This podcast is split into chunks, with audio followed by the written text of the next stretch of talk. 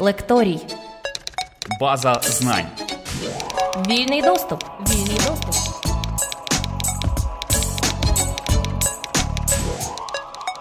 Почати нове завжди непросто, бо це своєрідний вихід із щоденної зони комфорту, світу усталених звичок і відомих правил у невідоме.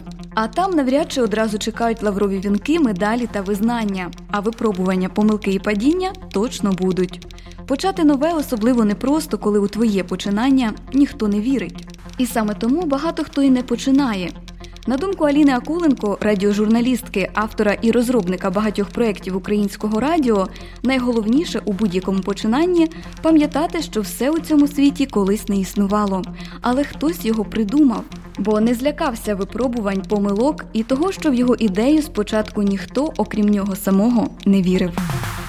Вітаю! Мене звати Аліна Акуленко, я журналіст, автор і ведучий проєктів Українського радіо. Сьогодні ми з вами поговоримо про те, як побачити свої зірки в калюжі. Власне, ми напевно будемо більше говорити не про астрономію, не про досягнення і дослідження космосу, а про творчість, оскільки творчість це процес, який виникає нібито ні звідки, але в підсумку, в якийсь дивовижний спосіб, він реалізується в цілком матеріальні проекти. Як це відбувається? Чому одні проекти успішні, інші не дуже успішні? Чому хтось е, спочиває на лаврах після першого випуску програми написання першої книжки або видання першої статті, а інший все життя не задоволений тим, що робить, і через своє задоволення нічого не досягає? Насправді риторичних запитань і міркувань настільки багато, що можна просто всю лекцію перетворити на такі запитання, але ми підемо дещо іншим шляхом. Річ у тім, що всі свої думки з цього приводу я упорядкувала чи узагальнила у книжці, яка називається Побачити свої зірки в калюжі. В цій книжці я описала те, що знаю найкраще і люблю найбільше: це радіо, радіопрограми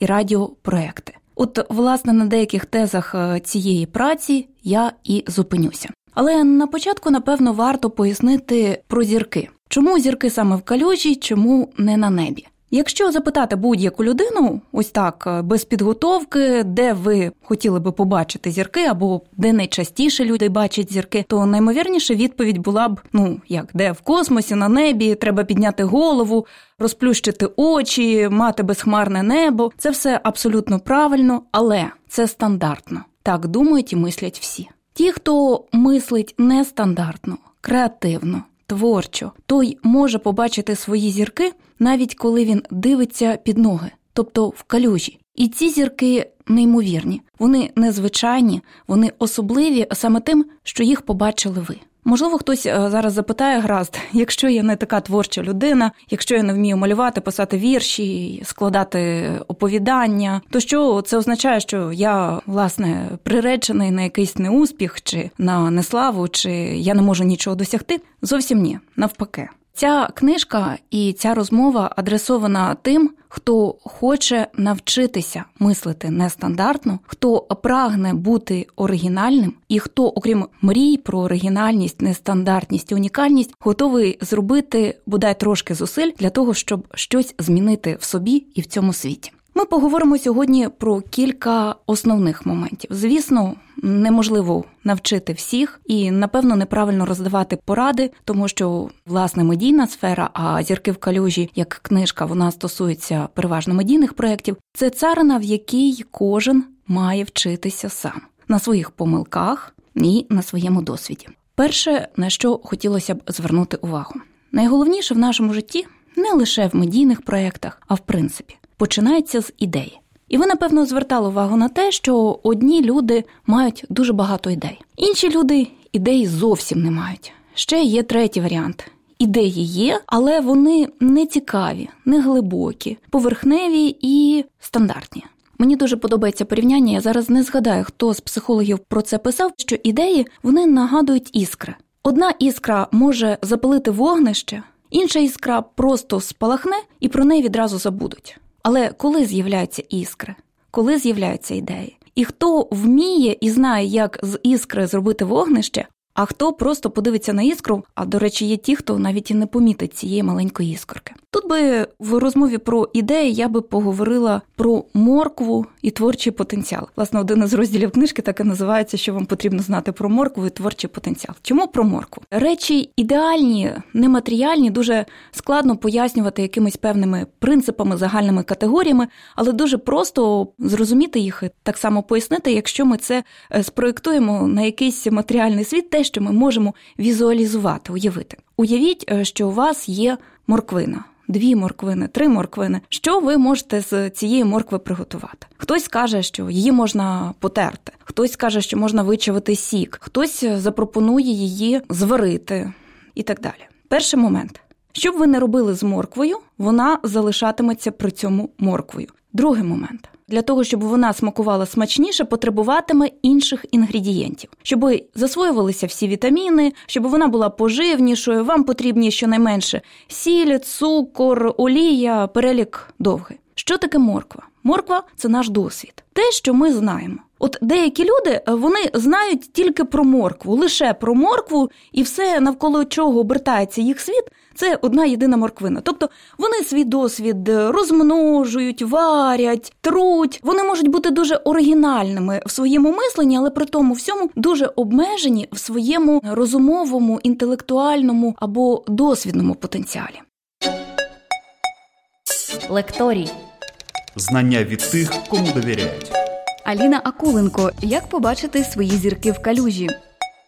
Міркуємо далі. Окрім моркви, у вас є капуста, буряк, цибуля, помідори. Що ви з того всього можете приготувати? Більшість людей скажуть борщ. От, власне, так і відбувається створення проєктів. Якщо у вас є набір стандартних інгредієнтів, ми йдемо найпростішим шляхом і відразу з працьової асоціації ми починаємо варити борщ. Хоча людина творча, вона скаже, можна зробити салат, можна стушкувати, можна зробити рагу, можна приготувати багато варіантів різних страв. Що в такому випадку всі ці наші інгредієнти? Це набуті нами знання. Тобто у нас вже є не одна морква, а дуже багато різних знань, вмінь, навичок, досвіду, які ми можемо використовувати для того, щоб щось створити нове. Звідки ми їх беремо? Ми читаємо. Це стандартна порада, про неї просто дуже часто забувають. Але коли людина читає, вона мимоволі здобуває знання. Ми десь вчимося. Ми говоримо з розумними людьми, ми вміємо слухати. Власне, всі наші навички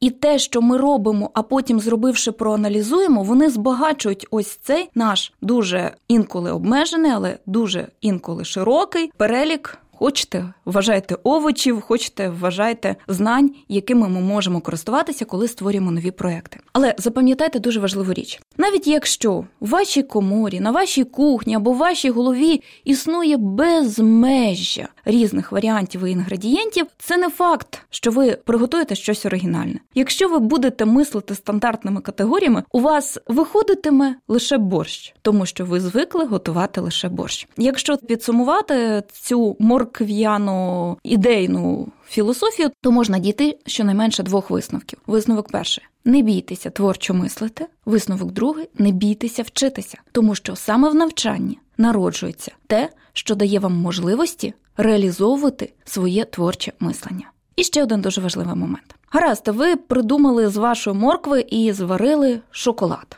і хтось у вас позичив рецепт. Що робити, якщо вашу ідею вкрали? Я скажу відразу радіти тішитися. Це означає, що ви придумали щось важливе, щось класне, що сподобалося іншим. Ідеї завжди крадуть. Це така людська сутність, бо дуже багато людей не вміють самі щось придумати. Їм простіше позичити навіть без дозволу. Якщо вашу ідею позичили або ж вкрали, радійте. По-перше, це як підтвердження того, що вона вартісна. А по-друге, запам'ятайте дуже важливу річ: якщо ви придумали цю ідею, якщо вона народилася всередині вас, якщо це ви, хто побачив саме цю зірку в цій калюжі, це означає, що ви побачите ще одну зірку, створите ще одну ідею, зможете створити щось ще оригінальніше і краще. Людина, яка займається плагіатом, от в неї потенціал це рівень плагіату. Вона нічого не створить інакшого. Вона буде до неможливості намагатися удосконалити те, що позичене в вас, але нічого іншого не зможе створити. Знову ж таки, якщо в нас така кулінарна сьогодні порівняльна тематика, то є чудові господині, які все життя готують бездоганно один єдиний кекс, не змінюючи там ніякого інгредієнту. Вони бояться навіть щось додати, бо раптом кекс не вдасться. І є дуже багато людей, які постійно експериментують. В них щось виходить, щось не виходить, але вони отримують насолоду від того, що вони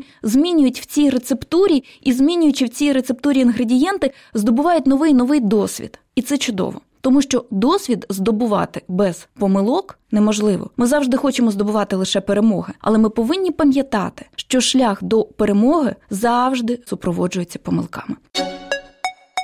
Лекторій. Відкритий доступ до знань. Аліна Акуленко. Як побачити свої зірки в калюжі? Нас е, з дитинства навчають, що помилятися це погано. І ми боїмося помилок. Ми дуже часто не наважуємося на новий крок лише тому, що ми можемо помилитися, впасти, не встати. Але помилок не треба боятися. На помилках треба вчитися. І власне ця теза, яку ми теж дуже часто повторюємо, про те, що вчитися треба на помилках, а краще на чужих, вона настільки звична, що ми перестали її сприймати серйозно. Я відразу скажу, що в медійному просторі вам не дадуть повчитися на чужих помилках, тому що ніхто ніколи не вийде на високу трибуну чи велику сцену і не почне розказувати, що ось там я помилилася чи помилився, там я зробив не так. Люди завжди будуть робити вигляд, що так і було задумано. І моя вам порада: ви теж так робіть. Ніколи не зізнавайтеся в тому, що ви помилилися, але не зізнавайтеся для сторонніх і будьте відкритими і щирими з собою. Тому що якщо ви будете брехати собі, це буде шлях в нікуди. Для себе ви завжди повинні проаналізувати помилки, зрозуміти, що ви зробили не так, щоб в майбутньому, якщо не прибрати ті граблі, на які ви вже один раз наступили, то запам'ятати, де вони лежать, і обійти їх. Ну або в якийсь спосіб е, інший придумати шлях, як не отримати ще раз по лобі. Власне, в книжці побачити свої зірки в калюжі є невеличка класифікація, типологія помилок. Але я відразу скажу, що ви можете придумати свою типологію. Ви можете не придумувати типологію помилок і навіть їх не класифікувати. Дуже важливо зрозуміти для себе, в чому ваші помилки і розкласти в себе всередині на полички, де ми зробили правильно, а де ми зробили неправильно, які це мало наслідки, і найголовніше, як можна було зробити інакше, щоб ми цих наслідків не отримали. Ну або отримали інші наслідки. Якщо узагальнено, то помилки в принципі можна кваліфікувати або можна класифікувати як організаційні, стратегічні і психологічні. Кілька прикладів. Організаційні помилки найчастіше відбуваються, коли ви неправильно плануєте те, що ви робите. Тобто дуже часто і дуже багато суперечок щодо того, чи потрібен творчій людині план, чи потрібен творчому проєктові план. Ми зараз про це не говоримо, тому що план потрібен. Якщо у вас немає плану, ви просто не бачите кінцевої мети і не розумієте, куди ви рухаєтеся. В результаті ви кудись прийдете, але питання куди. Дуже часто на етапі організації ви закладаєте в своє планування невмотивовані помилки. Ви неправильно розподіляєте ресурс або існує невміння делегувати повноваження, коли за все хапаєшся сам і намагаєшся зробити абсолютно все сам, тому що віриш в те, що саме ти це зробиш як найкраще, а потім з'ясовується, що одна людина зробити не може все. Ось це організаційна помилка на вміння передавати або делегувати повноваження. Може бути помилка, коли ми все залишаємо на останній момент. Власне, відтягуємо, відтягуємо, відтягуємо до тієї лінії, яка називається дедлайном. Тоді дедлайн згоряється червоним вогником. Всі починають масово бігти, добігають до фінішу, падають і помирають. Але в момент фінішу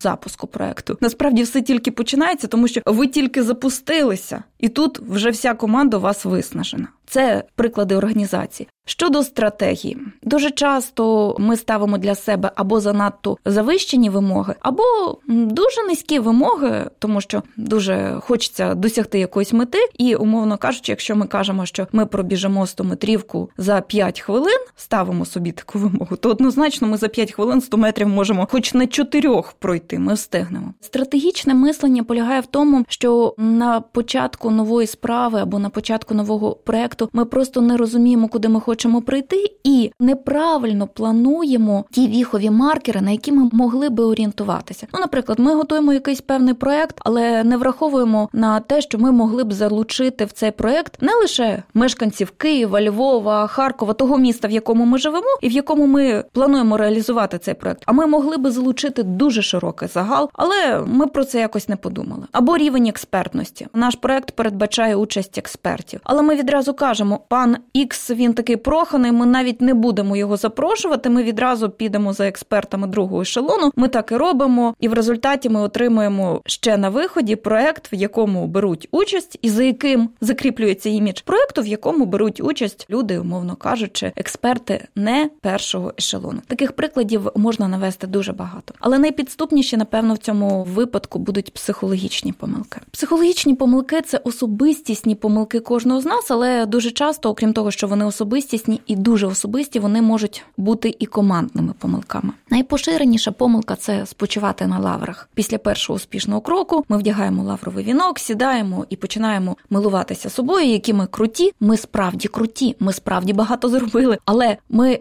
маємо зробити ще більше для того, щоб закріпитися на цьому ринку. Випробування мідними трубами, тобто славою, дуже мало хто проходить. З невідомих природі і здоровому глузду причин успішні, творчі, креативні люди і проекти сходять з дистанції відразу по тому, як засяяла їхня перша зірка, і вони не розуміють, як так сталося. Ну ми справді обдаровані талановиті, нами мають всі пишатися. І ось вам психологічна помилка, яка коштує майбутньої кар'єри, інший бік медалі або інший зворот інша протилежність вигоряння. Ми так багато вкладаємо в проект. Ми так нераціонально використовуємо свої зусилля, що просто не в змозі зупинитися. І вже тоді, коли все пропало, немає сил, натхнення, здоров'я, ідей, ми вичерпані. Ми озираємося навколо і дивимося, а як же ж ми до такого життя дійшли? Коли ми втратили оце відчуття міри, бажано це вміти робити десь всередині процесу, а не тоді, коли ви вже вичерпалися, і ваш поїзд вже далеко від вас поїхав. Чехова, ви стоїте на пероні, дивитеся на ті вогники, які зникають в долині, і починаєте думати, а як же ж цього можна було уникнути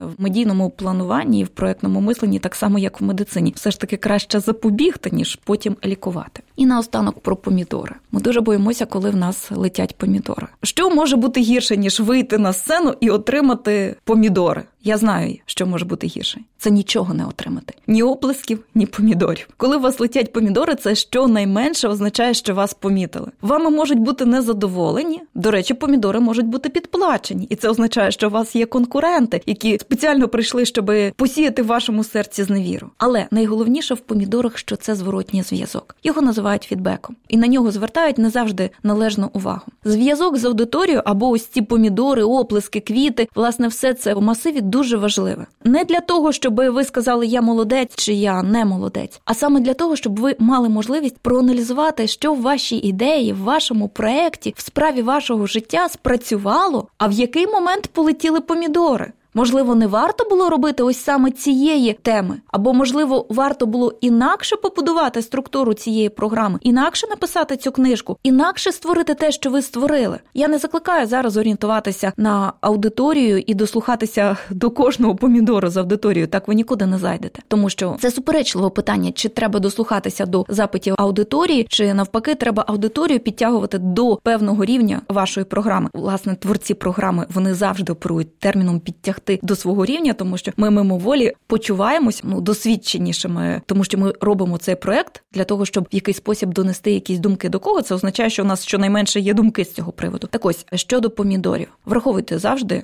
критику, тому що помідори це критика, і враховуйте завжди схвальні зауваження. Але враховуючи критику і схвальні зауваження, пам'ятайте так само завжди про те, що вкрай важливо не сприймати все це буквально, а сприймати все це як дані аналізу, слухати для того, щоб зрозуміти, що далі з цим ви можете зробити. І наостанок, читаючи, слухаючи, розмовляючи, пізнаючи світ, ми розвиваємося. А розвиваючись, ми стаємо уважнішими, мудрішими, досвідченішими і отримуємо ось ці необхідні навички, щоб рано чи пізно побачити свої зірки, саме наші зірки, особисті зірки. І вони можуть бути в калюжі. Якщо ви їх побачите, ви їх опишете Ви візьмете за руку когось, приведете і покажете. Дивіться, ось тут теж є зірки. Ви маєте бути готові до того, що люди можуть вам не повірити. Вони можуть сказати, та навіщо шукати зірки в калюжі, якщо можна подивитися на небо. Справді можна подивитися на небо і справді побачити там те, що бачать абсолютно всі. Але якщо ви хочете бути оригінальні, унікальні, неповторні, такі, якими ви є, будьте уважні і шукайте свої зірки, бо вони точно існують і вони чекають саме на вас. Ви слухали лекцію журналістки Аліни Акуленко Як побачити свої зірки в калюжі. Лекторій. База знань. Доступ не обмежений.